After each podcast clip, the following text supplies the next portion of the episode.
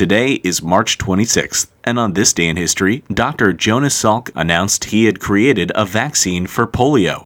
Once upon a time, polio was one of the most feared diseases in the world. It could spread through contaminated food or water, and when it struck, polio symptoms could be as mild as a headache or as deadly as death, with muscle paralysis the middle ground.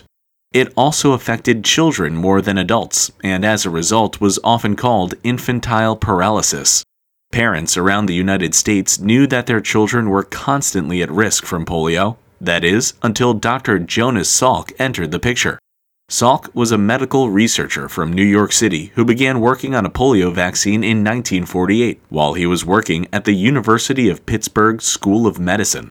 There, Salk spent the next few years experimenting with vaccines made from dead polio viruses until he announced via radio address on March 26, 1953, that he had created a viable vaccine. The next three years were a whirlwind of activity for Salk, who was thrust into the spotlight by a public desperate for a cure. 1952 had been the worst year of polio outbreaks in U.S. history, and Salk's research team had the entire country's support.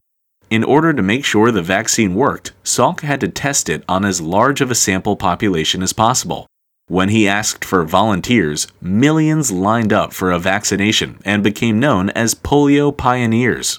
The tests were largely successful, and the vaccine was announced safe for public use in April of 1955. Vaccinations spread across the country and around the world, and despite the obvious value of such a vaccine, Salk never patented his work instead allowing anyone who needed it to use it. But all of that began on this day in history.